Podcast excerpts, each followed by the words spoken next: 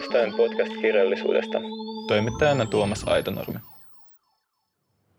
Tervetuloa Kirjantajuudella podcastin uuteen jaksoon ja kirjalliseen laboratorioon, jossa käsittelemme nyt kirjallisuuden kokeiluja ja menetelmiä. Vieraana on tässä jaksossa kirjablokkaja Omppu Martin Reader Why Did I Marry Him blogista. Tervetuloa Omppu. Mahtavaa saada sinut nyt vieraaksi podcastiin. Terve, kiitos paljon. On kiva olla täällä. Ja Ompun blogissahan on nyt alkuvuodesta käynnistynyt toi kokeellisen kirjallisuuden haaste, eli hashtag kokkir käytetään somessa. Niin, äh, haluatko kertoa jotain siitä haasteesta ja mikä sai sut perustamaan sen? Siis sen haasteen, mutta oikeastaan varmaankin sai perustamaan se, että tuntuu, että blogeissa luetaan aika vähän, vähän kokeellisempaa kirjallisuutta ja sitten minulla oli sellainen vähän utopistinen ajatus, että jos julkaisee haasteen, niin siihen saattaa joku osallistua. Tosin samalla kyllä tiesin, että luultavasti se osanotto nyt ei kovin runsasta tule mm. olemaan ja ei ole toistaiseksi ollutkaan, mutta ainakin nyt sitä kautta jonkun verran saadaan niin kuin huomiota kokeellisemmalle kirjallisuudelle. Mm.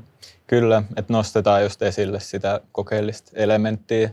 Siinä Joo, niin koska siis tässä on niin kuin vähän sellainen samalla tavalla kuin runot, niin mm. kokeellinen kirjallisuus ehkä herättää jotenkin semmoisen ajatuksen, että se on liian hankalaa tai liian vaikeaa ja se jotenkin halutaan ehkä työntää pois. Tai ei, ei vaan niin kuin jotenkin uskaltauduta sitä sitten lukemaan. Mm, aivan.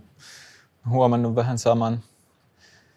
Yes, eli mä haluaisin meidän pohtivan pari tällaista kokeellisen, kokeellisen kirjallisuuteen liittyvää kysymystä, joista eka olisi sellainen, että, että mitä erityisesti, erityistä niin kuin, koet saavasi kokeilevasta kirjallisuudesta lukijana verrattuna esim. perinteisempään kirjallisuuteen, että miksi kannattaa kokeilla kokeilevaa Eli tällainen niin kuin, suhteellisen pieni ja vaatimaton Joo, kysymys. lähdetään tota, liikkeelle isosti.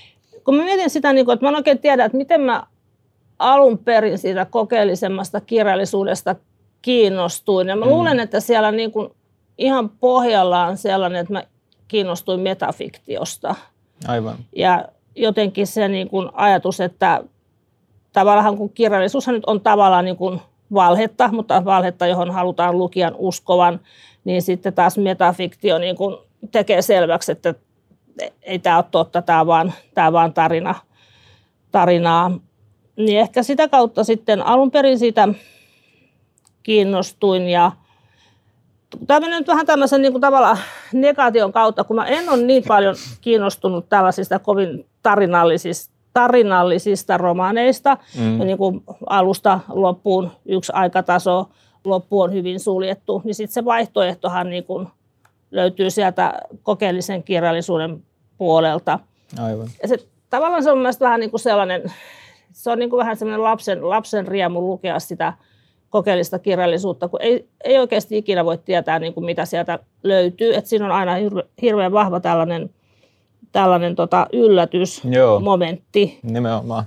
Tuon saman mä laitoin kanssa tänne esille sellaista näkökulmasta ehkä, että kyllä mulle sitten kaunokirjallisuudessa on pelkästään niin kuin siitä hienoista teksteistä nauttimisen lisäksi paljolti kyse myös jonkinlaisesta itsen tutkiskelusta ja omasta olemisesta maailmassa. Ja mä koen, että itsestään sit oppii paljon kirjoissa myös niin kuin noiden yllätysten kautta siitä, että se kirja yllättää jotenkin mm. kulman takaa, takavasemmalta. Ja näitä yllätyksiä kokeileva kirjallisuus tosiaan tarjoaa mulle ainakin enemmän kuin sitten tällainen just perinteinen. Totta. Ja sitten olen ajatellut tavallaan niin kuin sitä niin, että no eihän tämä nyt pidä kaikkien ihmisten kohdalla paikkaansa tietenkään, mutta että semmoinen niin kuin hyvin juo, juonen varassa oleva kirjallisuus, niin sehän niin kuin tarjoaa, tarjoaa semmoista pakopaikkaa ihmiselle, että sä unohdat niin kuin tavallaan mm. kaiken, mitä on sun ympärillä, että sä niin kuin meet piilon sinne lukemiseen. Kyllä, kun sellainen se, just se ei niin kuin, kiinnosta niin paljon tämä, tai joskus tietysti semmoistakin kirjallisuutta on ihan, ihan siis mahtavaa lukea, mutta noin mm. pääsääntöisesti, niin kun mä kuitenkin niin kuin luen enemmänkin niin kuin oppiakseni asioista itsestäni, maailmasta, miten niin kuin, minkälaisia niin kuin juttuja kirjallisuudessa voi olla, niin kuin mihin, mihin tavallaan kaikkeen kirjallisuus, kirjallisuus voi, voi venyä, mm. niin se kyllä löytyy sit sieltä kokeellisemmalta puolelta. Joo, nämä mahdolliset maailmat, että sitähän, sehän on tässä just tämä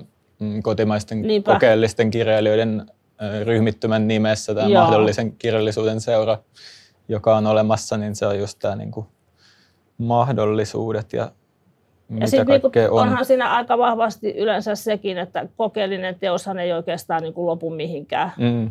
Tai en mä tiedä, muistaa, että olisi ikinä käynyt silleen, että niin, olisi jotenkin koke- kokenut silleen, että mä oon edes tarpeeksi lukenut, vaan aina niin kuin sinne jää jotain lisää ja on semmoinen olo, että pitäisi nyt katsoa uudestaan. Että nyt kun mä tiedän nämä mm. tietyt jutut, niin nyt mä voisin lukea tämän taas uudestaan ja löytää sieltä ihan, ihan sitten uusia juttuja. Joo, sellainen tyhjenemättömyys mm, tavallaan. Just sitä. Kyllä. Sitten usein mietitään noita määritelmiä, että mekin kun tätä jaksoa suunniteltiin, niin vähän tätä kokeellisuuden määritelmää mm. just mietittiin, että, että mistä me uskalletaan puhua kokeellisena, niin olisiko syytä määritellä sit kokeellisuus aina, kun se mainitaan, että se millä tavoin kyse on kokeellisesta kirjallisuudesta, jos sitä käyttää? Niin, no, no tota, ehkä se niinku riippuu mielestäni eniten siitä, että niinku missä yhteydessä sä puhut kokeellisesta kirjallisuudesta. nyt kun me mm. puhutaan tämmöisenä niin kuin amatööreinä tässä, niin, niin se ei ehkä ole niin oleellista.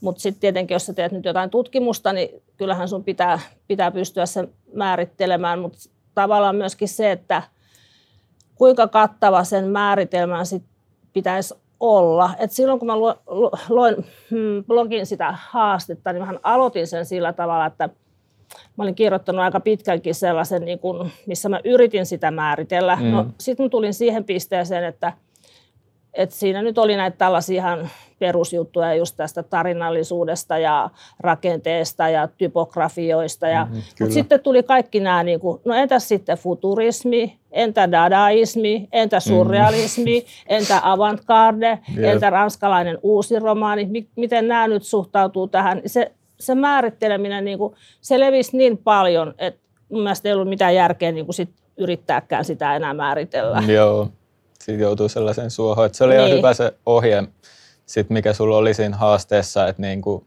et postaajan pitää jollakin tavoilla sit niinku kytkeä se siihen kokeelliseen niin. kirjallisuuteen, että tosiaan, että millä perusteella tämä laitetaan tähän haasteeseen, niin mä oon itse tykännyt ainakin Joo. miettiä niitä määritelmiä. Musta kuitenkin jotenkin tuntuu, että, että ainakin nyt sellaiset ihmiset, jotka enemmän lukee, niin kyllähän niin nyt jonkunnäköinen konsensus siitä on, että mikä on kokeellista. Että ei, ei se mm. kuitenkaan mene niin kuin mitenkään sille mielivaltaisesti, että joku sanoisi, niin. että vaikka no, tuntematon sotilas on tosi kokeellinen kirja, en usko. Mm. Et, et se on just ehkä se kaikkein jänni juttu siinä, että siitä, siitä on niinku se tietämys ja tunne, mutta sitten mm. sen niinku pukeminen sanoiksi niin, että se kattaisi kaiken mahdollisen. Sitä paitsi, vaikka se määritelmä olisi millainen, niin sehän voisi perustua vaan siihen, mitä on kirjoitettu jolloin sitten aina kun tulee uusi joo. teos, niin sitten ehkä se joutuu sitten taas menemään muokkaamaan sun määritelmää. Joo, siitä tulisi sellainen ikuisesti laajeneva, niin kuin, vaan että se ei olisi valmis. Se ei tule valmiiksikin, jos puhutaan tällaisesta, niin kuin, että mikä mahdollistaa niin. nimenomaan asioita. Ja Plus sitten se, että kun me eletään nyt tässä ajassa, niin sitten meidän pitäisi ottaa siinä huomioon se, että aikaisemmin teos, joka on ollut niin kuin aikanaan tosi kokeellinen, niin mm. meidän näkökulmasta se ei enää välttämättä sitä ole, jos me ei niin kuin tarkastella sitä sen kirjoitusajankohdan kautta. Aivan. Plus sitten se, että kun me eletään Suomessa, niin meillä on niin kuin jonkunlainen käsitys tästä, että mä en esimerkiksi tiedä, että miten paljon kokeellisuudesta puhutaan vaikka Ruotsissa tai edes Pohjoismaissa ja mm. eroako se jotenkin siitä, miten me se mielletään. Niin, joku Ranska. Niin, no Ranska varmasti historia, niin... mieletön historia takana, niin mm. joo. Sepä se. Ja sitten mä rupesin miettimään sellaista, että niin kuin mikä on jonkinlaisen tiedostamattoman vaikutus kirjoittajalla siinä kohdassa, kun se luo tämän tyyppistä tekstiä, että onko kaikki kokeilut sanallistettavissa helposti edes niin kuin tutkimuksen kielellä, asiakielellä, jos mietitään tällaisia runoja, proosan rajapintoja, missä monet Aivan. kokeilut tapahtuu, niin jotenkin, että et toki niin kuin kaikkea voi tutkia, mutta sitten mä mietin just sitä, että osa voi olla vaan niin kuin peräisin jostain tiedostamattomasta. Mm.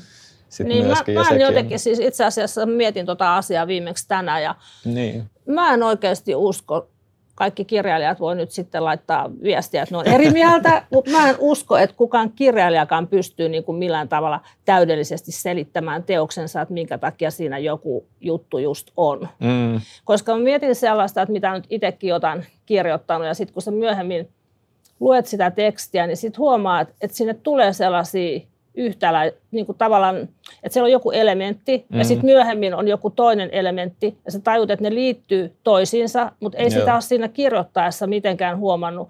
Kyllä mä uskon, että teokset on täynnä tällaisia, että sitten niitä voi Joo. jotenkin myöhemmin niin kuin analysoida, mutta en mä usko, että teokset ikinä paljastaa niin kuin itsensä kokonaan, Niin, varsinkaan tämmöisiä. just nämä kokeelliset. Kyllä, että sellaisia äh, itsellekin salattuja yhteyksiä on tosi paljon.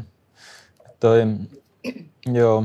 Ja sitten mä pohdin runoutta myös, että yksi tosiaan tuttu runoilija kirjoitti Facebookissa taannoin silleen, että, että hän näkee, että kaikki runous on kokeellista jollakin tapaa, että niin kuin kokeellisesta runoudesta erikseen puhuminen Mm. tuntuu vähän hassulta niin kuin hänen mielestään, joo, että onko se siis mu- lähtökohtaisesti niin kuin lajina semmoinen, niin se, siinäkin, sitäkin oli kiinnostavaa miettiä musta. Mutta sitä tavallaan, tuostahan voi olla sillä tavalla samaa mieltä, että runoushan nimenomaan kuitenkin mielestäni lähtökohtaisesti niin kuin haastaa kieltä, Niin. luo uutta kieltä, mutta sitten siihen tulee niin kuin tavallaan myöskin se pointti, että jos joku miettii kokeellista kirjallisuutta, niin siihen vaikuttaa myöskin se, että niin kuin miten kokeellisen kirjallisuuden heavy useri tämä ihminen on. Mm. Että samaisessa Facebookissa Niin. tuli esiin, että oli sitten siellä toi Henrikka Tavin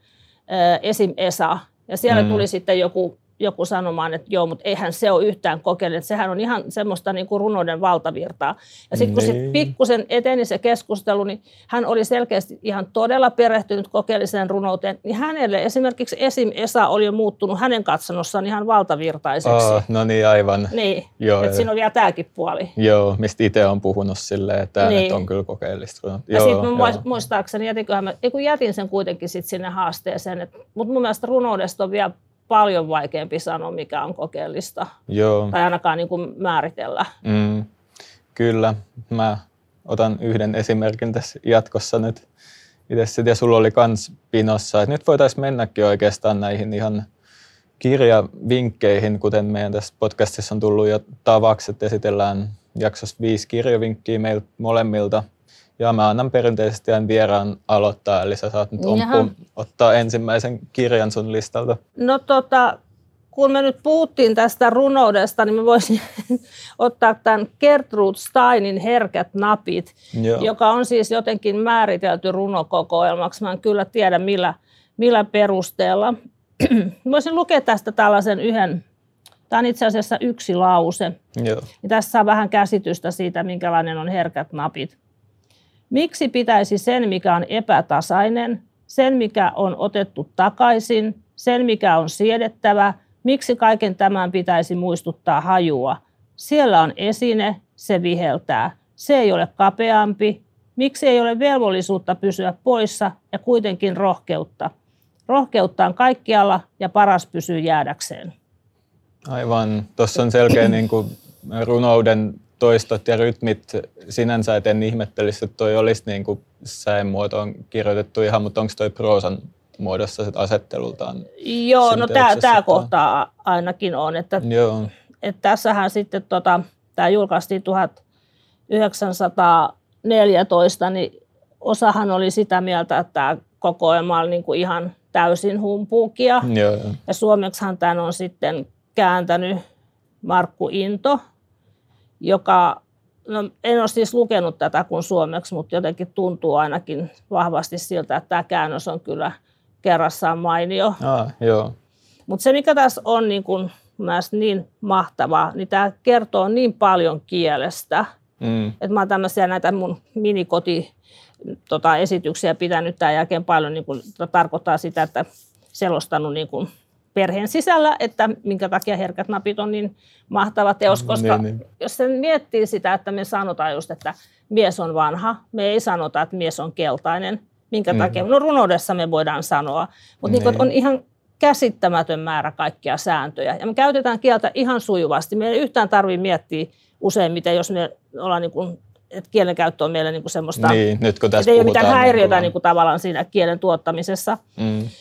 Niin me pystytään niin kuin puhumaan ihan järkevästi, eikä meidän tarvitse miettiä sitä, että, voiko tähän tulla adjektiivia, voiko tähän, tähän niin kuin tulla sitä ja tätä ja tota. Ja meillä on vaan tämmöinen mieletön systeemi. Mutta sitten mm. kun lukee tätä herkät napit, niin sitten sen huomaa, että kuinka paljon niitä sääntöjä, niitä, niitä sääntöjä on ihan älyttömästi.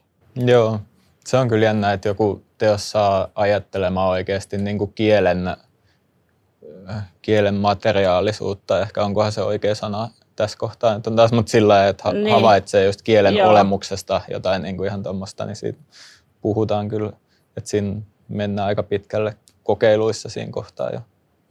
Mutta joo, Stein on kiinnostava. Mulla on hyllyssä hänen se Alice B. Douglasin millaista se oli oma elämäkerta. Oma, joo. joo. mutta en ole lukenut vielä. Ja sehän on myöskin hauska, napannut. koska siis Stein on kirjoittanut, öö, miten se nyt sanoisi, hän taisi käyttää sanaa vaimo, mm. tai kuitenkin partnerinsa elämäkerran ikään kuin niin, kun hän olisi Alice B. Douglas, ja ikään kuin se olisi niin kuin elämäkerta. Että se on niin kuin sillä tavallakin niin kuin aika moninkertaisesti erikoinen tilanne siinä Kyllä, kirjassa. tosi kiinnostavaa joo. Täytyy nostaa omassa lukupinossa tai listalla sitä nyt ylemmäs Joo, tämän tää, myötä. Tämä on, on, on kyllä hienoa. Ja siis tämähän mm. tuli, tuli tota suomeksi vasta niin kuin, ei mitenkään, mä en tiedä, onko tästä mm. julkaistu aikaisemmin, mutta niin kuin Palladim-kirjat vuonna 2013. Joo, ei sitä todennäköisesti ollut sitä ennen. Niin kuin jos ja tässähän on sit siis ihan semmoista, että kun tämä alkaa tämä alkaa tämä kirja. Ja kun tämä teksti nyt on sen tyyppistä kuin mitä tuossa oli, mitä mä luin, niin sehän ei sillä tavalla hirveän hyvin jää mm. mieleen. Mutta sitten yhtäkkiä, kun sitä lukee, että ei, nyt siis kuulostaa todella tutulta. Ahaa, se on alkanutkin yöstä kohdasta uudestaan, Aha, koska siinä ei ole mitään niin kuin, tällaista, sitä ei, mitään ei kerrota mitenkään, että sun pitää vaan olla niin kuin, tosi silleen tarkkana sitä lukiessa. Mm, tekstien kokoelma vaan mikä niin kuin... Joo, ja sitten on muita semmoisia pieniä jippoja siellä vielä. Niin, niin. Kyllä. Joo, jännittävää. Mm, mä otan seuraavaksi mun ekan listalla mä etenen tälle kirjastohoitajamaisesti tekijöiden sukunimien mukaan. Oh, okei. Okay. En tullut ajatelleeksi vastaavaa etenemistapaa. Joo, ei tarvitse tehdä niin. Mulla on vaan taas tää niinku mielen sisäiset tällaiset tosiaan rajoitteet. No niin, nyt päästään taas tähän niinku, mikä on mahdollista. Mutta joo, mä otan Elmer Diktoniuksen Janne Kuutio puupiirros sanoin, jonka on lukenut siis tosiaan suomeksi. Se on ruotsiksi alun perin tullut nimellä Janne Kubik 1932 ja tämä suomennos on tullut 1946 ja se on tekijän itse kääntämä suomeksi. Eli tämä on suomen-ruotsalaisen modernismin klassikko teoksena pidetään tätä, että se tekee just näkyväksi tekijän itsensä osuuden tämän teoksensa kommentoijana – metafiktiivisen Joo, se on varmaan aika ensimmäisiä siinä, mm. siinä suhteessa. Joo, että sitä päähenkilö Jannen... Siis Suomessa ensimmäisiä. Niin, Suomessa nimenomaan, joo. Sen päähenkilö Jannen vaiheiden kuvauksen lomassa on niinku just tällaista metafiktiivistä kommentointia sen kertomuksen kulusta. Se fiktion illuusio rikotaan kerta toisensa jälkeen. Ja Diktonius kirjoitti, kirjoitti siinä teoksessa tälleen, tulee lainaus. Mutta työlästä on päästä omista ja aikalaistensa piintyneistä pahoista tavoista. Sen vuoksi on tekijä lakaissut kokoon kaikki ne päätelmät, aivoitukset ja mietelmät, jotka häntä ahdistivat hänen häärätessään J.K.n kimpussa. Eli se on niin kuin tehnyt tällaiset selitysosuudet sille pääkertomuksille, että se on siivonnut ne selity, kootut mm. selitykset näihin tosiaan. Niin kuin, ja sitten on vielä ne piirrokset. Niin, joo, sit sitä täydentää tosiaan, se on aika visuaalinen teos myös, että siinä on ne piirrokset sitten vielä täydentämästä tekstiin. Ja Diktonius on, on tunnettu runoilijana ja myös siinä Janne Kuution elämänvaiheiden kuvauksessa näkyy ajoittain sellaisia, mitä pitäisin runomaisina proosan piirteinä, että on sellaista vahvaa kuvakielisyyttä, pitkiä, mutta tarkoin rytmitettyjä virkkeitä. Et se on kyllä hyvin mm, nautinnollinen teos. Jotenkin sillä niin, niin kuin, kun luki sitä ja ajatteli, että tämä on 30-luvulla alun perin mm. Tehty. Ja sitten kun miettii sitä aihemaailmaa, sisällissotakuvausta, tälle, että miten on voitu julkaista 30-luvulla. Mutta kyllä Suomesta silloin kuitenkin, niin kuin, kyllähän silloin julkaistiin, mutta ne jotenkin ei ole sit kauhean hyvin säilynyt säilynyt ne teokset, että aika hurjakin teoksia julkaistiin. Joo, ne on kuoliaksi vaiettu varmasti silloin 30-luvulla, että kun mä selasin noin viime vuonna kaikki sisällissota-aiheiset Joo. kirjat, niin kuin, että mitä on ylipäätään, niin se 30-luku oli, kun silloin tuli tämä arvosteleva kirjaluettelo ja sitten siellä niin kuin hehkutettiin tällaisia valkoisen mm. Suomen niin kuin, teoksia ja avoimesti, että niin kuin vapaussota, sankaruutta. Että oltiin vähän silleen, että ei tämä nyt kaunokirjallisesti niin ihmeellinen ole, mutta niin kuin tässä on aatteellisesti oikeanlainen sävy, että kirjastoihin vaan. Niin kuin Mut siinä on se, Juri Nummeli, niin on semmoinen kokoelma. Mä nyt muista, se on joku, onko se nyt ääniä punaiselta ja valkoiselta joo, puolelta, niin, jotain, jotain sinne, vuonna. sinne päin. Niin tota, siinä on, on niin kuin näitä tällaisia teoksia, että hän on niitä jostain sitten kaivannut. Ne on kyllä tosi kiinnostavia. Että... Mm. Joo, on ilmestynyt varmasti aika pienellä Joo, ja sitten niissä on jotain, että kirjailija on sitten lähtenyt Ruotsiin ja jotain tämmöistä kuviota. Että, Aivan. Joo. joo, mutta kannattaa jo tarttua siihen, jos haluaa tämän tyyppisiä. Mutta joo, se on, suomen ruotsalaisethan oli niinku edellä tässä asiassa aika paljon, kun miettii jotakin runouden puolella, sitten jotain Gunnar Björlingia mm, ja tällaisia, joka 30-luvulla jo vaikutti myös niinku hyvin omanlaista runoutta, joka aikanaan lytättiin joo, joo. kovasti myöskin. Kyllä. Jep. Se Jannesta, mitäs Aa, niin mä saan valita seuraavan. Joo. Yes. Mulla on herra Kari Aronpuro ja Aperitif avoin kaupunki. Tämä on Kyllä. sellainen kirja, mikä mun on pitänyt lukea niin kuin tosi pitkään. Mulla on aina ollut sellainen käsitys, että se on jotenkin hirveän vaikea ja mm ja tota, hankala tapaus. Ja no, nyt päätin sen sitten kuitenkin lukea. Ja tuota, siinä yhteydessä samalla vähän lueskelin Suomen kirjallisuudesta 60-luvulla. Ja voi vitsi, se on ollut kyllä ihan siis niin kuin mm-hmm. mieletöntä aikaa. Tämähän nyt ilmestyi, oliko se nyt 65? Joo. Mutta silloin 65 ja siinä tienoilla niin esimerkiksi Väinö Kirstinä, Kalevi Seilonen, Maila Pylkkönen, Pekka Parkkinen, Pekka Keijonen. Että siellä olisi kyllä niin kuin tähän kokeellisuuteen niin aika, aika mm. paljon niin kuin kiinnostavat. Sitä en kyllä tiedä sitten, että saako näitä kirjoja kuinka hyvin esimerkiksi kirjastosta mm. enää. Kyllä niitä tuolla täällä meidän alapuolella Pasilan varastosta niitä on todennäköisesti. No, löytin jotain niin kuin... Mannerkorpea, mutta sitä ei, ollut, niin kuin, sitä ei ollut edes varastossa. Joo. Muista, mikä sen nimi nyt Voihan on. se olla, Joo. että niitä on joitain Ne on varmaan niin kuin kulunut ja sitten ne on vaan poistettu ja niitä Joo. ei sit saa enää mistään. Se voi olla ikävä kyllä se. Että... Mutta tästä aperitifistä, no tietysti siinä tulee nyt jotenkin, mulla ainakin tulee heti mieleen tämä Rossellinin elokuva, mm. Rooma avoin kaupunki. Eli siinä tulee niin kuin heti semmoinen, että se avautuu jotenkin tosi paljon se kirja.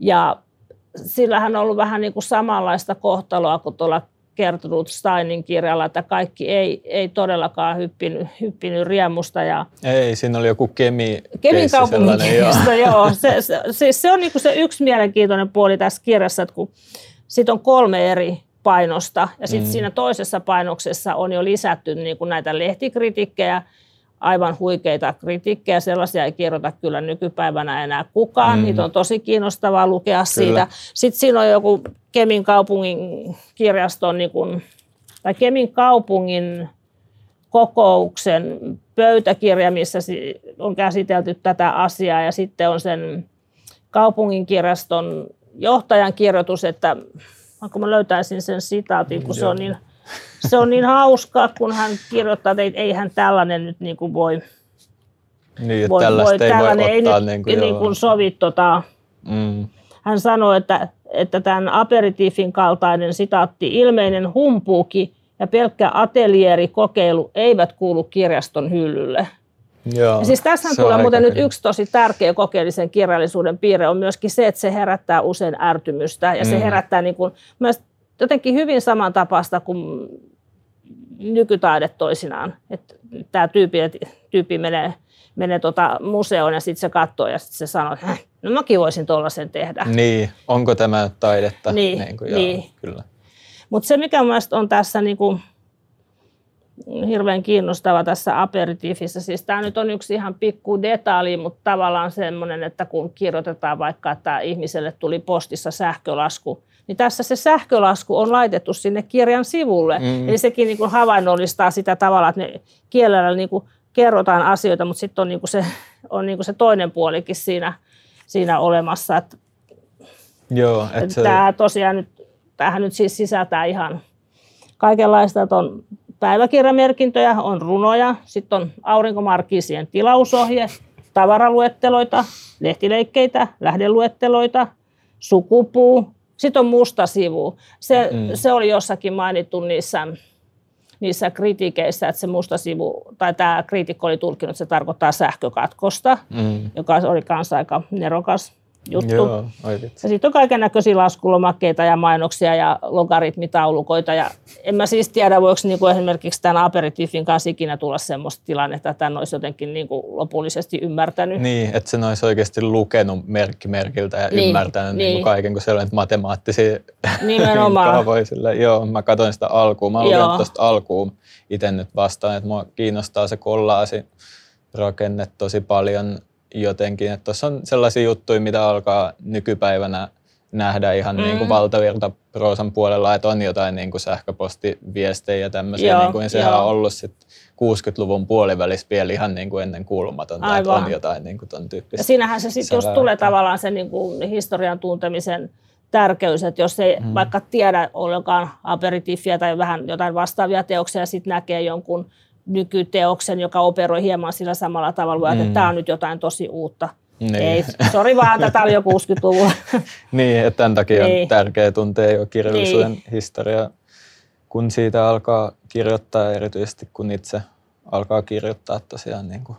Et tässä aperitiifissähän on tosiaan, niin kuin, sitä on koostettu niin kuin jotain sadasta eri, eri teoksesta. Mm. Siinähän tulee sellainen, niin kuin, on kauhean mielenkiintoista ajatella, miten se Aron Puro, niin kuin, miten se on niin kuin päätynyt, niin kuin, miten se on tämän luonut. Joo. Et kun sullahan on niin kuin vaihtoehtoja tavallaan niin kuin alussa, sullahan on loputtomasti, mitä sä voisit ottaa ja sitten ne jotenkin niin kuin tiivistyy siitä ja, Kyllä, että se valitseminen on osa sitä teos. ja miten ne sitä alkaa kuitenkin. kommunikoida keskenään. Mm. Et siellähän on se kohta, kun hän, tai siinä luetellaan tämmöisen luokkakuvan ihmi- ihmisiä, minkälaisia ne on, ja sitten siinä koko ajan niin kuin kulkee siinä, nämä luokkakuvahommat on siinä oikealla puolella, ja sitten vasemmalla puolella kulkee tämä tämmöinen teosluettelo, Mm. niin se on kiinnostavaa, miten niin kuin ne sitten vertautuu toisiinsa. Kyllä. Joo, hyvin kiehtova kyllä. Tuo. Toi on mullakin lainas tällä hetkellä. No hyvä, niin Aion hyvä. edistää voidaan kyllä. joskus puhua siitä lisää. Kyllä, kyllä. Jes, sitten hypätään johonkin aivan toisenlaiseen, että mä hyppään seuraavaksi Brasiliaan. Yes. Otan Arvaa, mitä tulee. Clarice Lispectorin äh, romaani Passio, rakkaus GH mukaan. Tämä on, alkuteos on ilmestynyt 1964 ja suomeksi tämä on tullut 2004 teoksen hienossa Babel-sarjassa Tarja Härkösen suomennoksena. Ja Ja Muuten eri, erinomaiset Tarja Härkösen ne loppusanat. Joo, ne on hienot, Joo. hienot noista niin kuin hänen suomennoksissaan. Että toi Lispectorin kielenkäyttö on tosiaan rehellisesti sanottuna sellaista, mihin ei ole muilla törmännyt ennen. Et se teksti on ruumiillista ja sukeltaa samalla sit mielenkerroksiin sellaisella tavalla, jota on vaikea selittää ja sanallistaa tyhjentävästi, kun puhuin aiemmin just tästä toi, ö, tiedostamattoman vaikutuksesta, niin sitä on varmasti Lispectorilla paljon. Ja häntä pidetään hyvin filosofisena kaunokirjailijana, jonka teksteissä olisi erityisesti Kierkegaardin vaikutusta. Ja ranskalainen tutkija Helen Sixus on pitänyt häntä esimerkkinä tällaista naiskirjoituksesta. Naiskirjoituksen käsitteestä, että muistaakseni Lispector oli mainittu useampaan kertaan siinä Medusan tosiaan tässä Me, narussa. Joo, Medusan nauru esseissä. Että toi, Et joo, ja mä otan häneltäkin esimerkin vielä sitaatin tästä teoksesta, että mitä se tyyli on. Kaikki päättyisi vielä, sitten kun se, mitä me kutsuimme rakkauden intervalliksi, päättyisi. Ja koska se päättyisi, se huojahteli tasapainoillen painonsa alla, oman loppunsa paino jo itsessään. Muistan tämän kaiken kuin väreilevän veden läpi. Eli hänellä okay. oli näitä niin kuin vesi- ja neste vertauksia aika paljon, mitä on pidetty sen jälkeen niin kuin ton naiskirjoituksen ominaisuuksina, että muun muassa Marguerite Duralta on niin kuin löydetty tätä vastaavaa. Ja Lispector itse, itsehän mä luin jostain, olisiko ollut jonkun kritiikin yhteydessä sellaisen, että hän olisi joskus kävellyt ulos jostakin hänen tuotantoaan käsitelleestä seminaarista, koska hän ei niin kuin ymmärtänyt, okay. mitä ne puhuu siellä. Että hänellä oli varmasti paljon just tämä niin kuin tiedostamattoman vaikutus joo, ja se, että ei hänen mielestään niillä jutuille ollut sellaisia selityksiä ehkä, mitä tutkijat on niistä löytänyt. Onko siinähän on siinä Härkösen niissä jälkisanoissa, niin hän on ottanut muistaakseni siihen sen Kristevan objektiteorian. Ja sehän niin kuin, se objekti, siis joku tällainen, joka vetää ihmistä kohti tällaista paikkaa, jossa merkitys katoaa. Niin kyllä mm, aika kyllä. relevantti juttu tässä joo, yhteydessä. On ja erityisesti tämän passion niin, yhteydessä. erityisesti just, sen, joo. joo. Kyllä. Että tämä teoshan muistetaan monesti siitä, että nyt ei ole varsinainen spoilaus, koska tässä ei ole juonta niin, tässä kirjassa. Että et sen tulee tällainen kohtaaminen Torakan kanssa, tai se suurin osa kirjasta on kohtaamista Torakan kanssa, Aivan. ja siinä loppupuolella sitä puraistaan sitten sitä niin Siinä li- riittää purtavaa Joo, siinä. Todella, kuten muutenkin Lispektorin tuotannossa, että mä oon lukenut myös sen Lähellä villiä sydäntä, joka on myös upea ja sitten aloittanut sitä oppiaikaa Joo. nautintojen kirja, mutta sitä mä en ole päässyt vielä no, loppuun siinä. on vähän erityyppinen se oppiaika. Joo, se oli. Tosiaan, näitä on tullut suomeksi muitakin. Että tästä teoksen Babel-sarjassa on tullut nämä kolme nyt mainittua ja sitten aiemmin – sellaisen pienkustantajan julkaisemana oli tullut 2000-luvun alussa ihan, että tähden hetki ja Agia Viva ja tällaisia, että niihin mä en ole tutustunut tosiaan vielä, mutta hienoa, että on, on käännetty Joo, niinkin to, paljon on ja on kyllä tosi luettavaa. Hienoa. Mahtava se Babel-sarja. Joo. Itse asiassa minulla on nyt tässä seuraavana Suomen Lispektor. Niin. tämmöinen väite. Suomen lispektori Mariana Jäntti. Mm. Ja mä en tiedä siis, onko näissä nyt niin kuin ihan oikeasti kuinka paljon, sit jos tätä todellakin ryhtyisi tutkimaan samaa, mutta kyllä näissä mun mielestä jotain samaa Joo, on. kyllä mä yhdistin mielessäni kanssa, kun niin. Amorfiana luin. Niin joo. Tietenkään nyt sitten tiedetä, että, tai minä en tiedä, joku kenties tietää, että onko Jäntti saanut vaikutteita, onko hän lukenut, niin kuin, onko tämä, niin kuin, miten tämä hänen kirjoitustyylinsä on syntynyt. Otan myöskin sitaatin. Tämä hieman kuvaa tätä, tätä amorfiaana, joka on siis vuodelta 1986. Minä menen, kirjoitus jää. Tämä on minun ruumiini, saa jäädä.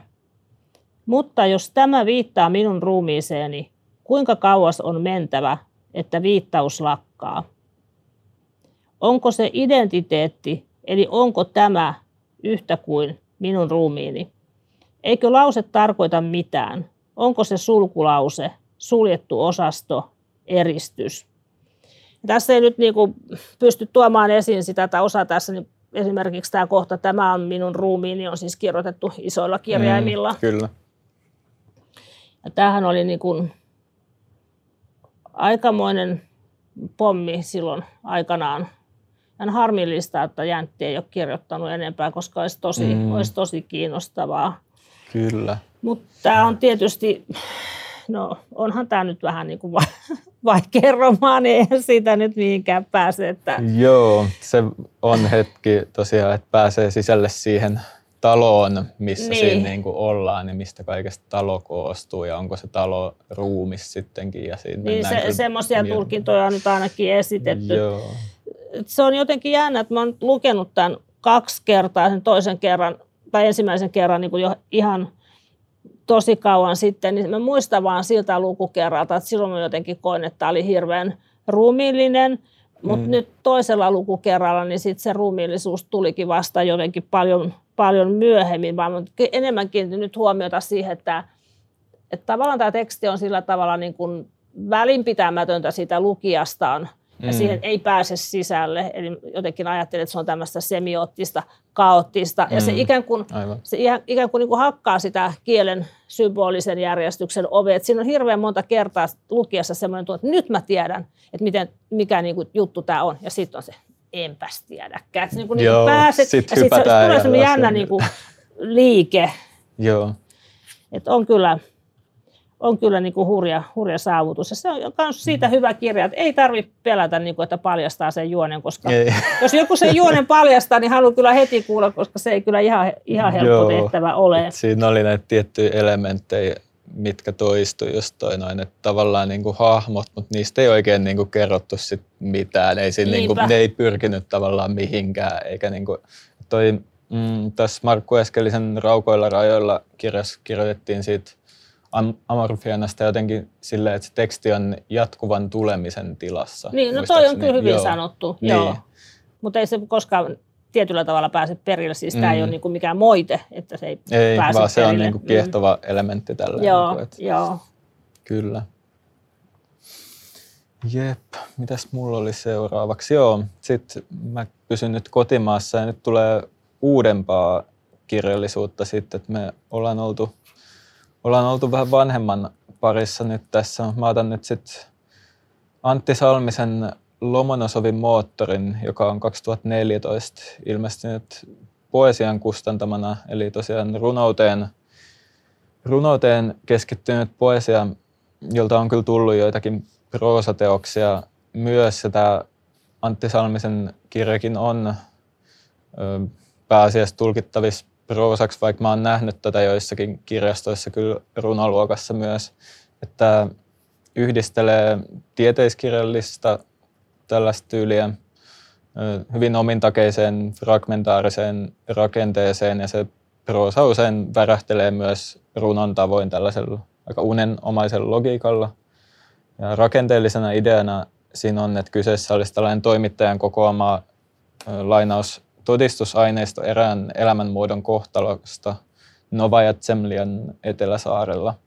Ja että se teksti koostuisi esimerkiksi raporttien ja päiväkirjojen katkelma, katkelmista. Okei, okay. joo, tämä on, on ihan vieras. Tai siis tiedän, tiedän tämän kirjan, mutta en ole lukenut. Joo, että se tosiaan sai ö, ilmestymisen, ilmestymisen sen jälkeen sekä Kalevi Jäntin palkinnon että sitten on tähtivaltajan niin kuin tieteiskirjallisuuspalkinnon, mikä oli epätavanomaista. Yleensä muistaakseni näitä molempia palkintoja ei ole usein tullut samalle Aa, teokselle. Kiinnostavaa. Ja, just, ja mä otan tästäkin mm, sitaatin. Jäljentäessä sattuu virheitä ja monet niistä huomataan ja korjataan. On myös virheitä, jotka tuottavat uusia merkityksiä tai muuttavat vanhat lauseet toisiksi. Ne saattavat jäädä eloon ja vaeltaa teoksesta toiseen. Eli hyvin niin kuin, kiehtovia Aivan. näkymiä avautuu. Joo, ja siinä on myös tosi jotenkin sellaisia hauskoja juttuja. Muistan myös niin kuin hekotelleen ihan joillekin Joo. jutuille, vaikka siinä on sellainen kauhun elementti myös, myös taustalla, että mitä siellä sitten tapahtuu. tapahtuu niin kuin siellä niin, saarella joo. puhutaan ydinräjähdyksistä ja sen mystisen moottorin rakentamisesta, mikä ei oikein niin kuin, se ei ole mikään tavanomainen moottori tosiaankaan, sanotaan näin. Ja tälle teokselle on nyt sit ilmestynyt jatkoa ihan just, että Mir-niminen teos on. Ahaa, niin kuin, se on nyt ihan uusi. Joo, se on tullut nyt tänä keväänä just tosiaan poesialta. Poesialta nyt sitten, että hyvin, hyvin kyllä ö, kerrassaan jotenkin omin takein kanssa semmoinen, että ei niin kuin aikaisemmin ollut ihan tämän tyyppistä lukenut, että nimenomaan tämä jotenkin tyylilajien yhdistely Joo. ja tämmöinen kiinnosti mua tässä aika paljon myös myöskin. Ja visuaalisesti hieno teos. Pitää, pitää tutustua siihenkin joskus. Joo, loputon Onneksi lista. listalle mahtuu aina. Joo. Yep. No nyt kun Mitäs sä siirry, siirryit tähän suomalaiseen nyky, nykykokeelliseen kirjallisuuteen, sanotaanko näin, niin teen samoin. Eli mulla olisi tässä seuraavana Susinuke Kosolan varisto. Yes. Ja varistossahan nyt on niin kuin tietysti ensinnä mainittavaa se, että sitä ei voi ostaa. Mm. Se on jo aikamoinen teko, että joku kirjoittaa kirjan, jota ei voi ostaa. Sen voi saada tunnustamalla, tekemällä tunnustuksen, mutta e, mä en tiedä, onko varistoa enää jäljellä, jäljellä tällä hetkellä, että onko kaikki, kaikki tunnustettu jo uusiin mm-hmm. koteihin. No mitä tässä niin kun, muuta, niin tämä on kirjoitettu käsin. Siis tässä on nyt ihan niin toisenlaisia elementtejä. Mä en nyt tähän sisältöön niinkään tässä ajatellut mennä, mutta toki täällä on siis täällä on punaista tekstiä ja täällä on mustaa tekstiä mm, ja täällä on, on toistoa ja muuta, että tämän kokeellisuus nyt sinänsä niin kuin aika hyvin tässä ilmenee heti, jos tätä kirjaa, kirjaa alkaa, alkaa tota selailemaan. Mutta tota... Joo, tässä on korostunut just tässä varistossa nimenomaan tällaiset seikat, mitä ehkä voisi pitää ulkokirjallisina, että on tämä niin kuin, ö, omaksi saaminen vaan tunnustamalla ja niin kuin ehdottomasti, että sitä ei rahalla saa Niinpä. mistään tätä kirjaa. Kirjastoihin sitä on kyllä toimitettu. Et mä tein vähän silleen jännästi ton kanssa, että mä luin sen itse kirjastokappaleena, eli mulla, mä en niin kuin tunnustanut siinä Sen kirjan... saa kirjastosta lainata tunnustamatta. Niin, kyllä. Et se oli ihan jotenkin, että okei, että meninkö mä nyt jonkun sivuraiteen kautta tähän sisälle. Kyllä, kyllä sä siinä... taisit niin tehdä. Niin. mä mietin paljon niin kuin tällaisia tunnustettavia asioita sitä lukiessani kyllä. No, ehkä sä sitten saat anteeksi. Joo, joo. Siinä, jos tässä kirjan sisällöstäkin siinä lopussa kyllä tulee sit ilmi se, että mikä on tämän niin kuin tunnustuksellisuuden suhde, on paljon siinä käsitellään sit muunkinlaista tällaista ehkä nykypäivän ilmiöjä, miten me niin kuin esiinnymme, esiinnymme jotenkin erilaisissa yhteyksissä. Et mikä se olikaan, mitä siinä toistettiin ihan tosi paljon? Oliko se todellinen, uniikki ja pantava, niin kuin ne no, sanat, ne, oli aina, ne oli ainakin. Se pantava nyt oli ainakin, joo. joo, joo. uniikki mun mielestä ainakin kanssa. Mutta tässä on jotain niin kuin sellaista, tässä, täällä Kosolalla on semmoinen, hänellä on semmoinen taipumus kirjoittaa semmoista tekstiä, että mä en tiedä, niin kuin, tässä on pieni, pieni sitaatti. Hullujen päivien katalogin ja hienvalkoisen pyömäpaidan, jossa on valmiiksi pirkan ketsuppia ja vihamielinen einesroiske. Se on ihan hirveän hyvä, kun se on se pirkan ketsuppi. Se on mm. aivan selkeää. Kukaan ei voi sanoa, että se on Heinzin ketsuppia. Se ei olisi ollenkaan sama asia. Niin, Sitä niin. einesroiske. Vihamielinen einesroiske. Kun tämä, tämä jotenkin tämä aina nousee hänen kirjoistaan aina nousee niin paljon. Joo, että ton tyyppien kielen muokkaaminen, mitä en ehkä, että otetaan tuollaisia nykypäivän ilmaisuja ja yhdistetään ne runokieleen, niin en ole vastaavaa niin. ainakaan kotimaisesti. Niin kuin, kun täällä on niin kuin tällaisia omatunnon varmuuskopiot, Joo. Oedipus- ja Antapus-kompleksit, maatuskaksi pukeutunut Sonny Depp ja Phil Collinsin näkeminen pahdetussa leivässä. ja kun tämä menee niin jatkuvasti niin, kuin niin monen suuntaan, kommentoi hirveän paljon tavallaan sitä, mitä niin kuin tapahtuu elämässä muualla, mutta sitten jotenkin täysin niin kuin uniikisti. Mm, yep. Joo, siitä on moneksi kyllä tästä paristostakin. Joo, tämä menee ihan luontevasti sitten sillä että mä otan myös kotimaista nykyrunoutta – runoutta tähän perään. Aakkosjärjestys niin tuo tällaisen aasen sillan taas sopivasti. Eli mulla olisi sitten Timo Salon runoteos Mutta ennen muuta. Ouch. Poesialta 2017, joo.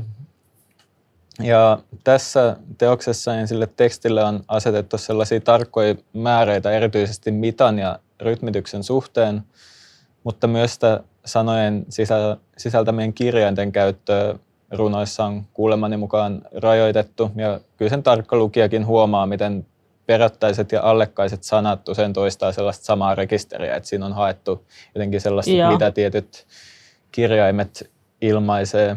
Onko siinä joku tämmöinen niin Oulipo lähtöisyys? Siinä on varmasti jotakin semmoista taustalla, että mä en nyt muista tarkkaan. Mä oon kyllä kuullut tekijän haastatteluita ja tästä hänen kanssaan keskustellutkin joskus, että siinä oli jotain tämän tyyppistä niin kuin lipogrammityyppistä. Että joo, mä joo. selailin itse asiassa tähän jaksoon valmistautuessa niin tota Christian Bökin teosta Eunoje, joka on tällainen tans- kanadalais kirjailija. Ja siinähän on silleen, että hän käyttää niin kuin tiettyä vokaalia pelkästään niin kuin sen kirjan tietyissä osioissa, että saa Joo, käyttää vain tiettyjä vokaaleja, että aloitetaan niin kuin Aasta ja sitten mennään, niin kuin, oliko se just, että E, I, O, U, että englannin kielen Joo. vokaalit on hänellä käytössä ja miten ne jotenkin, se oli häiritsevä kirja, siis kun mä rupesin lukemaan sitä A-osuutta ja sen jälkeen, niin kuin, sit kun mä luin muuta tekstiä sen jälkeen, niin ne hyppi niin ne A-kirjaimet mm. sit siitä tekstistä silleen, että kiinnitti huomioon pelkästään Okei. siihen A-han. Se oli oikeasti sellainen vähän niin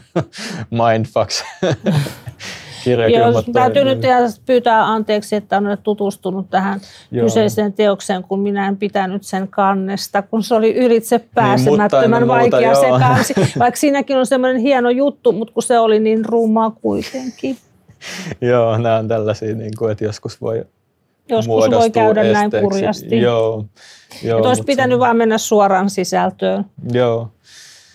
Mutta tosiaan se, mä otan siitäkin esimerkin tästä Timo Salon kirjasta nyt, että missä ehkä näkyy se rytmitys, että siinä on tosiaan niin kuin ne, se ei ole sellaista mitallisuutta kuin mikä tässä niin kuin perinteisessä vanhassa runossa, vaan niin kuin se on kuitenkin hyvin tällaista modernin tyyppistä. Kaos rajoissa, jotka ovat rajat. Tämä on nähty tai ei ole nähty. Näissä rajoissa syttyä, sammua ja ottaa vastaan se, mikä ei ole, mikä ei ole ollut niin kuin kivi on ollut ja kaikki sähkökemia, kieli itse, ihmisen säilöntäaine, josta puhumme, järjestyksestä, jota tajuntamme rajoissa ei ole. Eli siinä tulee kyllä sisältökin, vaikka se on selkeästi niin kuin tarkkojen määritteiden Mm. mukaan tehty, niin se nousee se sisältö myös siinä niin kuin pääasiaan. Että Joo. et siinä on tällaisia hyvin aforistisiakin kiteytyksiä niin kuin saatu aikaa. Että Aivan. tavallaan, niin kuin mä kirjoitin mun blokkauksessa silloin, kun mä olin tämän lukenut, että se niin kuin elää niistä rajoistaan, min- minkä se on, mi- mikä niin kuin sille on asetettu, että se alkaa elää ihan uudella tavalla tosiaan nimenomaan niiden rajoitteiden ansiosta. Joo. Ehkä, että sitähän on monesti sanottu, että, että kun kirjailija keksii jonkun tällaisen rajoitteen tekstilleen, niin se avaa ihan uudenlaista luovuutta Kyllä. sit taas. Että se, Siinä voi olla vähän taistelua jossain vaiheessa, mutta Joo. näin varmaan käy. niin kuin mä mietin just sitä Christian Bökin eunojaa, mitä mä selailin, selailin tässä viime viikolla, että se on niin kuin, miten ison työn se on voinut vaatia. Mm. Että tosiaan sä mietit sanat, mitkä niin kuin, missä on vaan A-kirjain ja sitten kuitenkin niin kuin siitä tuli sellaista proosarunon näköistä, että se Joo. niin kuin teksti ihan kulkee jostakin jo, jonnekin, että se ei ollut mitään sellaista randomia sanojen heittelyä, vaan se niin oli ihan niin kuin merkityksellistä. Tavallaanhan tuo on niin kuin ärsykkeiden typistämistä, että toihan tietyllä tavalla vähän samanlaista, kun ei osaa jotain kieltä kovin hyvin, mm. Niin sitten se joutuu operoimaan niin kuin niillä, niillä, mitä on. Kyllä. Joo, se oli tosi jotenkin niin ajattelin nyt poistua Suomesta. no niin, Mutta sinänsä liittyy kyllä aika mahtavasti nyt tuohon, tuohon mitä äsken kerroit, koska mä oon mm. nyt ottanut tämän Raymond Kenoon, ehkä jotain sinne päin sanotaan, Mm, tyyliharjoituksia. Ja yes. koska hän oli juuri eli vuosina 1903-1976 ja oli, oli tota ranskalainen kirjailija, joka oli perustamassa tätä äsken mainittua kokeellisen kirjallisuuden ryhmää Oulipoa. Mm-hmm. Niin sinänsä liittyykin tuohon edellisen. Mutta tämä tyyliharjoituksia, jonka mä tässä nyt luin vähän aikaa sitten, niin mä en tiedä, onko tämä nyt niin kuin oikeastaan romaani Mm. Mä en tiedä, mikä tämä on, mikä, sitä, mikä sen kirjastoluokka on. Jaa, nyt en muuten. On- Onko sulla kirjastokappale siinä? Joo, 1,4. Joo okei, okay, sitten se on niin kuin, joo, romaani Joo. Luokassa. Mutta tämä on hyvin, hyvin erilainen romaani, romaani sitten kuin moni muu romaani, koska tuota, mm. tässä kerrotaan, Keno kertoo yhden ja tämmöisen saman pienen tapahtumasarjan, ja hän käyttää siihen 99 eri tyyliä. Mm. Toisaalta tämä tyyli on kyllä vähän niin kuin, tämä tyyli on ehkä jotenkin aika harhaanjohtavakin nimitys, vaikka toisaalta parempaakaan ei varmaan ole, koska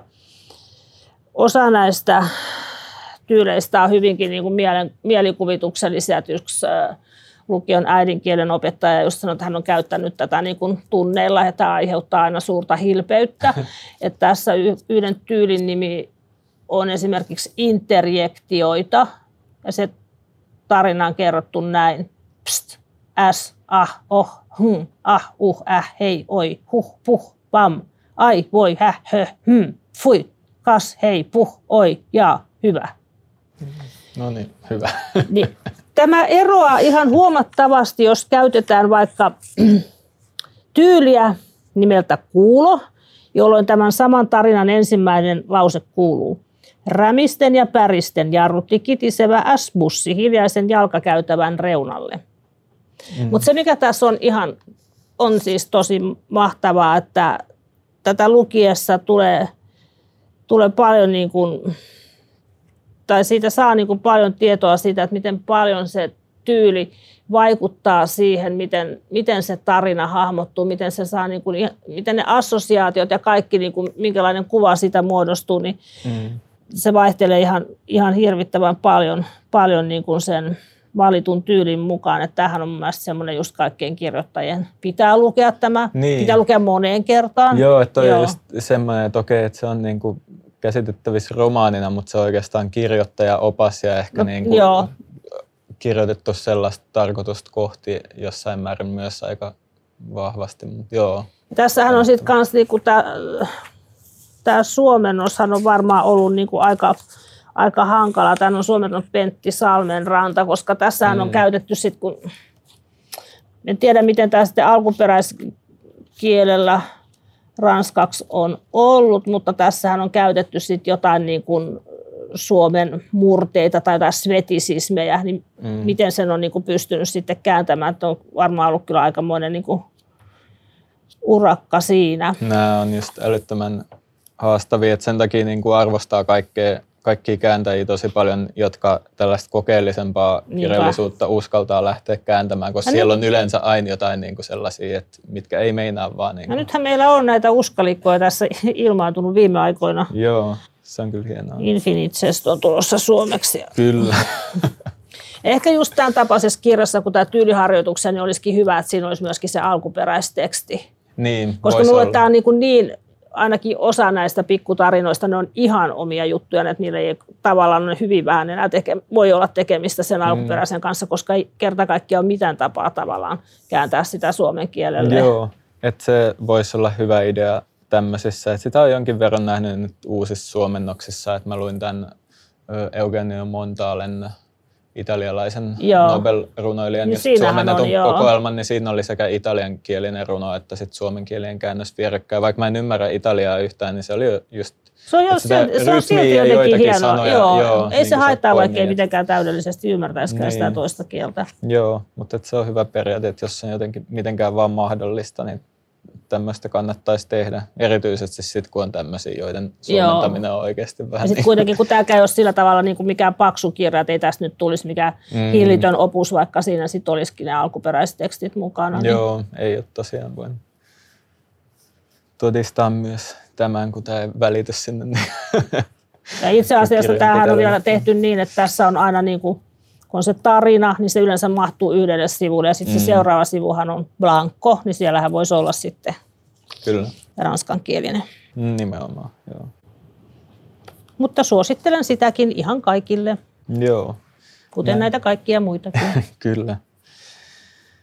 Joo, mä otan sitten lopuksi vielä ruotsalaiskirjailijan teoksen nykykirjailija, vaikka tämä teos on julkaistu yli kymmenen vuotta sitten, mutta se saatiin suomeksi viime vuonna.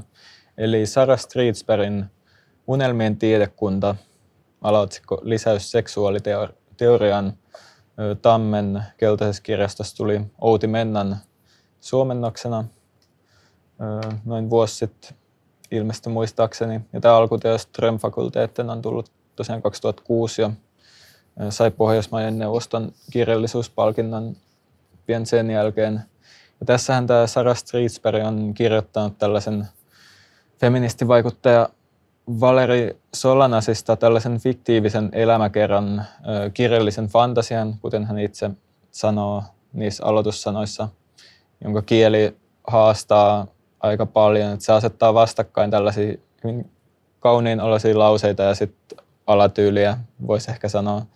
Et, ja tämän teoksen englanninnossa on muuten nyt Man Booker International ehdokkaana, että on mielenkiintoista, miten tämä on miten noussut. kauan on kestänyt? Niin, noussut nyt, niin kuin, että liittyykö tähän just tällaiset niin kuin Me Too-kampanjat ja maailmanlaajuinen niin kuin muu äh, feministien keskustelu, vai että mikä se on, että nyt Mikä niin, sen on tehnyt, niin. Mä luin, mä luin sen jo silloin 2007 ehkä heti sen jälkeen, kun se oli mm. saanut sen, sen palkinnon. Joo, ja sehän sitten herättikin kirjailijan kohtaan valtavat odotukset. Ja sitten tuli tämä, mikä se nyt oli se, Suomennettu on se niin raskas, sen niin, niin rakkaus, se tuntui niin pettymykseltä tämän jälkeen. Joo, että se on, että monet on tykännyt siitä taas sit enemmän ja pitänyt niin. tätä Niin. jotenkin liian rankkaana, tätä unelmien tiedekuntaa. Että tässä on ehkä vähän, että miten lähestyy kirjallisuutta, niin Joo. vähän eri tapoja nähtävissä. Joo, tämä Valeri Solanasin ääni tässä romaanissa, niin se lainaa jonkin verran ilmaisui siitä hänen Scam-manifestistaan, mitä on silmäillyt vaan sillä englanniksi, että en ole tarkkaan sitä lukenut. Mutta siinä on jonkin verran sitä, mutta sitten Stridsberg on selkeästi niin kyllä ihan oman, omanlaisensa äänen ja kielen luonut tähän teokseen. Ja siinä on tällainen metafiktiivinen taso myös, koska toi kertoja keskustelee monta kertaa sen kuolemaa tekevän Valerin kanssa tuskaillen sitä romaaniprojektiaan. Ja sitten ne dialogit kuvaa sitä sen fiktiivisen Valerin ajattelun tapoja, jotka poikkeaa aika paljon tavanomaisesta, että niissä on tosi Mm. jotenkin random juttuja tulee vastaan niissä. Eli mä otan tästäkin esimerkin. Kertoja. Entä kysymys identiteetistä? Valerie. Vastaus on epäidentifikaatio. Epänaiselliset naiset, epälesbot lesbot, epäalaluokkainen alaluokka. Pionit tuoksuvat magnolioilta, koirat haisevat koirilta ja puutarhat tuoksuvat erilaisilta eri vuoden aikoina. Ei ole ennalta määrättyjä identiteettejä, ei ole naisia, ei ole miehiä, ei poikia, ei tyttöjä. On vain umpipaskasta käsikirjoituksesta tehty paskanäytelmä. Ja suomennossa on tosiaan Outi Mennan ja se oli tällä hetkellä ehdokkaana hetkinen Mikael Agrikola palkinnon saajaksi Aha, joo, ainakin. okei. Tämä suomennos, että on kyllä. Minusta yleensä toi fiktiivinen elämäkerta ei ole, ei ole lajike, josta olen suuresti innoissani, mutta tämä on, mm. tämä on ehdoton teos. Joo, Koska se on minusta ehkä, niin vähän vaikea ymmärtää sitä, niin kuin, mikä se on se pointti siinä, että kirjoitetaan tämä fiktiivinen Mm. elämäkerta, että kun sitä ei niin kuin sido mikään. Niin, että joo, varsinkin jos niinku, se on minä kertojana siinä tällainen niinku oikeasti elänyt ihminen, niin siinä Niinpä. tulee jotenkin, mutta tästä tulee sitten niin näkyväksi, että se on se metafiktiivi, metafiktiivinen taso, mikä tässä taas kohottaa sen, että se niinku te, Niin, että sitä ei pysty niin kuin sen. pitämään niin kuin elämäkertana mitenkään, että sehän siinä on niin, myöskin niin mainiota. Se, kun se Joo. tuskailee sen niinku romaanin kirjoittamisen kanssa itsekin, että mitä järkeä tässä Niinpä. koko hommassa on, mutta tuloksena on kyllä hieno teos. Joo, toivottavasti Sarah Streetsberg nyt saa kirjoittua lisää mielenkiintoisia teoksia tämän kaiken ö, akatemia, Aivan niin, tosiaan sekin. akatemia hälinän jälkeen, ja joita myös sit käännettäisiin mielellään. Että hänellä on useita romaaneja, mitä ei ole suomeksi käännetty Joo, vielä. joo. Ehkä, ni, ehkä niitä saadaan. Jep. Toivotaan. Joo. Siinä oli mä, nämä meidän teoslistat. Sitten mä tähän loppuun ajattelin ottaa vielä sellaisen pohdinnan, että kun tää, nämä oli tosiaan kaunokirjallisuudeksi luokiteltavia teoksia nämä kaikki, mitä meidän tässä listoilla oli, että miten, että voiko tietokirjallisuus olla sit kokeellista sillä tavoin, että kun sillähän on se tiedon välittämisen merkitys, niin kuin mikä on pääasia, se täytyy olla, että siinä täytyy olla niin kuin kaiken totta. Mutta sitten mietin jotain sellaisia teoksia, kuten Bea Uusman Naparetki Mm. ja myös niin kuin Maggie Nelsonin Argonautit, että mitkä jo- jotenkin sit haastaa niitä genre-rajoja vähän myös sitten, että sekoittaa vahvasti kaunokirjallista materiaalia, tietokirjakerrontaa ja laittaa sen kirjoittajan minän peliin jotenkin siinä Joo. teoksessa omalla tavallaan. Niin sen en, en tiedä, mä en oikeastaan tätä kysymystä ajatellut, mutta kyllä varmaan, niin kuin, eihän se nyt mahdotontakaan ole, mutta varmaan siinä sitten kuitenkin jossain vaiheessa voi tulla jonkunnäköisiä niin kuin uskottavuusajatuksia, että jos se on hyvin niin kuin Mm. erilainen. Sitten toisaalta kun nykyisin on mahdollista käyttää niin paljon kaikkea typografista elementtiä ja jopa tällaista, että se ei ole pelkästään niin kuin kirja kirja. Siihen mm. voi liittyä mitä vaan äänijuttua, että sitäkin tavallaan tulee niin kuin erilaisia elementtejä. Joo, se on ihan totta. Ja siinä Uusman naparetkessä oli, että hän korosti tosi paljon sitä, kun siinä oli sellainen parin sivun kuvitelma sit mukana, niin hän korosti, että tämä on sitten se, miten hän on kuvitellut, että se on saattanut Aivan. mennä. Joo. Ja sitten siinä oli tosi paljon sellaista visuaalista elementtiä, että yksittäisiä lauseita oli irrotettu sellaiselle niin kuin kuva taustalle siihen. Ja tämän tyyppisiä. Mutta hänellähän se perusteellisuushan on niin käsittämätöntä, että mm. hän opiskeli lääkäriksi kirjoittaakseen tämän. Kyllä. Että se niin kuin, aika harva ehkä ihan noin, Joo, noin hurjasti se näkee vaivaa. Teki oman tasonsa sellainen, että onko tämä niin pakko mielle, että, tota, että onko tämä niin ihan ok oikeasti. Niin, ja kun hän puhui tuosta, muistan, kun hän oli haastattelussa akateemisessa ja sitten hän sanoi, että mutta kun mä oon hidas, mä oon niin hidas. Ja se tuntuu, siis se tuntuu musta huojentavammalta niin, kuin suunnilleen mikään muu, kun joku sanoo, mutta kun mä oon niin hidas. Koska niin usein tuntuu, että kaikki muut ehtii niin hirvittävän paljon ja Joo. itse on niin hidas. Niin, mm. että sitten noinkin voi tehdä niin. ihan oikeasti vaan. Joo. Tässä sitten loppuun vielä mä ajattelin semmoista vielä miettiä, että tai tuoda esiin tällaisen näkemyksen, että mun mielestä kokeellisesta kirjallisuudesta pitäisi ensisijaisesti löytää sen niin kuin hauskuus eikä se vaikeus ja jotenkin lähteä sen vaikeilun kautta. Että onhan tällaisia niin kuin yllättäviä juttuja, mistä ei oikein ymmärrä mitä alkuun, niin onhan se niin kuin älyttömän hauskaa jotenkin mun mielestä. Joo, voi olla, mutta joskus se on myös tuskallista. Joo, mutta... on myös näitä, joo. joo. ja se tuskan elementti myös on ehkä läsnä, mitä jotkut teokset vaan vaatii sillä, niin. että pääsee siihen ytimeen. Että joo. Mutta siihen niin tavallaan toihan vähän tulee siihen, että muistan kyllä useammankin ihmisen sanon, että mä luen vain kirjoja, joista nautin. Niin. Musta on tosi kauhea asenne. Et niin kuin, okei, koska mä tietyllä tavalla nautin myöskin sellaisen lukemisesta, mikä on niin, kuin niin vaikeaa, että ei, ei niin kuin oikein pysty. Joo, Mutta siinä on semmoinen tietty ton. raja. Ja mulla mm. se raja on usein sellainen, että ei saa olla hirveän paljon enempää kuin 200 sivua.